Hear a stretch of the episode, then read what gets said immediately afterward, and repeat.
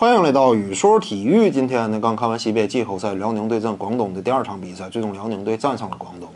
本场比赛这么讲吧，就是跟第一场比赛相比，两者之间啊，除了一些细枝末节的东西有所改变以外，大的方向整体趋势都是极为一致的。细枝末节的东西呢，就是广东队这一方，啊他在进攻端呢今天有所调整。之前一场呢是周鹏和易建联两者之间在进攻端的战术地位形成了一种对调，易建联呢在外线起到拉开空间的作用，周鹏呢通过篮下掩护之后的错位单打强吃，在篮下频频这个单打得手。上一场呢是这样一种主流的套路，今天呢因为整支球队啊，他需要回归到之前那样一种非常适应的打法风格上，所以呢，易建联他增加了一定的低位单打要位，以及呢，呃，在三分线以外面框面对韩德君直接选择突破的这样一种打法。在这样一种打法之下呢，今天的广东队啊，整体来讲在上半场阶段吧，他整个的进攻端策动，它的流畅性要要比之前一场还要更加好一些。但是呢，最终的结局我们看到了，就是下半场啊，今天呢又输给了辽宁队十一分。上一场比赛呢就是输的十一分，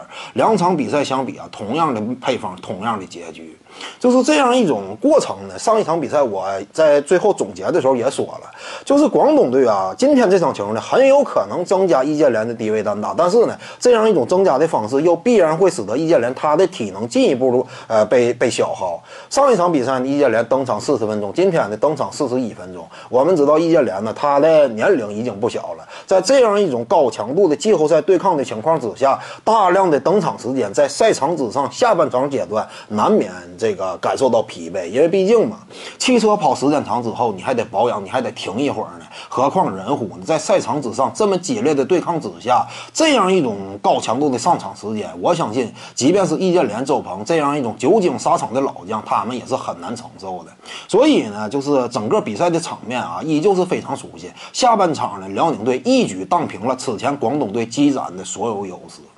怎么讲呢？就是照着这个趋势继续发展下去啊，广东队呢可以说没有什么能够拿得出的调整方案了。因为毕竟你的人员结构狭窄，在这样一种情况之下呢，上半场你积累再多，下半场你都会吐出去，就是这么一种无言的结局。当然啊，对于辽宁队来说呢，因为毕竟啊，这支球队呢，呃，对于一支球队的季后赛争夺来说，在七场四胜制的系列赛当中呢。呃，你要先在客场赢球，这个才算系列赛真正开始。所以对于辽宁来说呢，下一场也不能够掉以轻心。但是今天这场比赛呢，我们看到了，在哈德森以及韩德君他俩的内外连线的配合。呃，双方之间形成互相这个牵制力的叠加，在这样一种效果的配合打法之下呢，今天哈德森他在外线通过自身强悍的手感创造了威胁。他在创造威胁的情况之下，他和韩德君两者之间一打挡拆呢，韩德君只要一顺下，立刻就会带走对方弱侧的这个三分线外的防守者。在这样一种情况之下呢，就不仅是哈德森自己能够投开，同时呢，还能够为队友创造机会。辽宁队啊，当下可以说在哈德森在季后赛当中状态如此出色的情况之下，确实是很难被限制。尤其广东队，他的体能储备又如此不充分，人员结构又如此狭窄，所以呢，整个系列赛走势啊，大的方向呢，基本上看的当下来说吧，已经是相对比较明朗了，可以这么讲吧。本期呢就跟您各位聊这儿，如果你喜欢本视频呢，点击屏幕右下角订阅，咱们下期再见。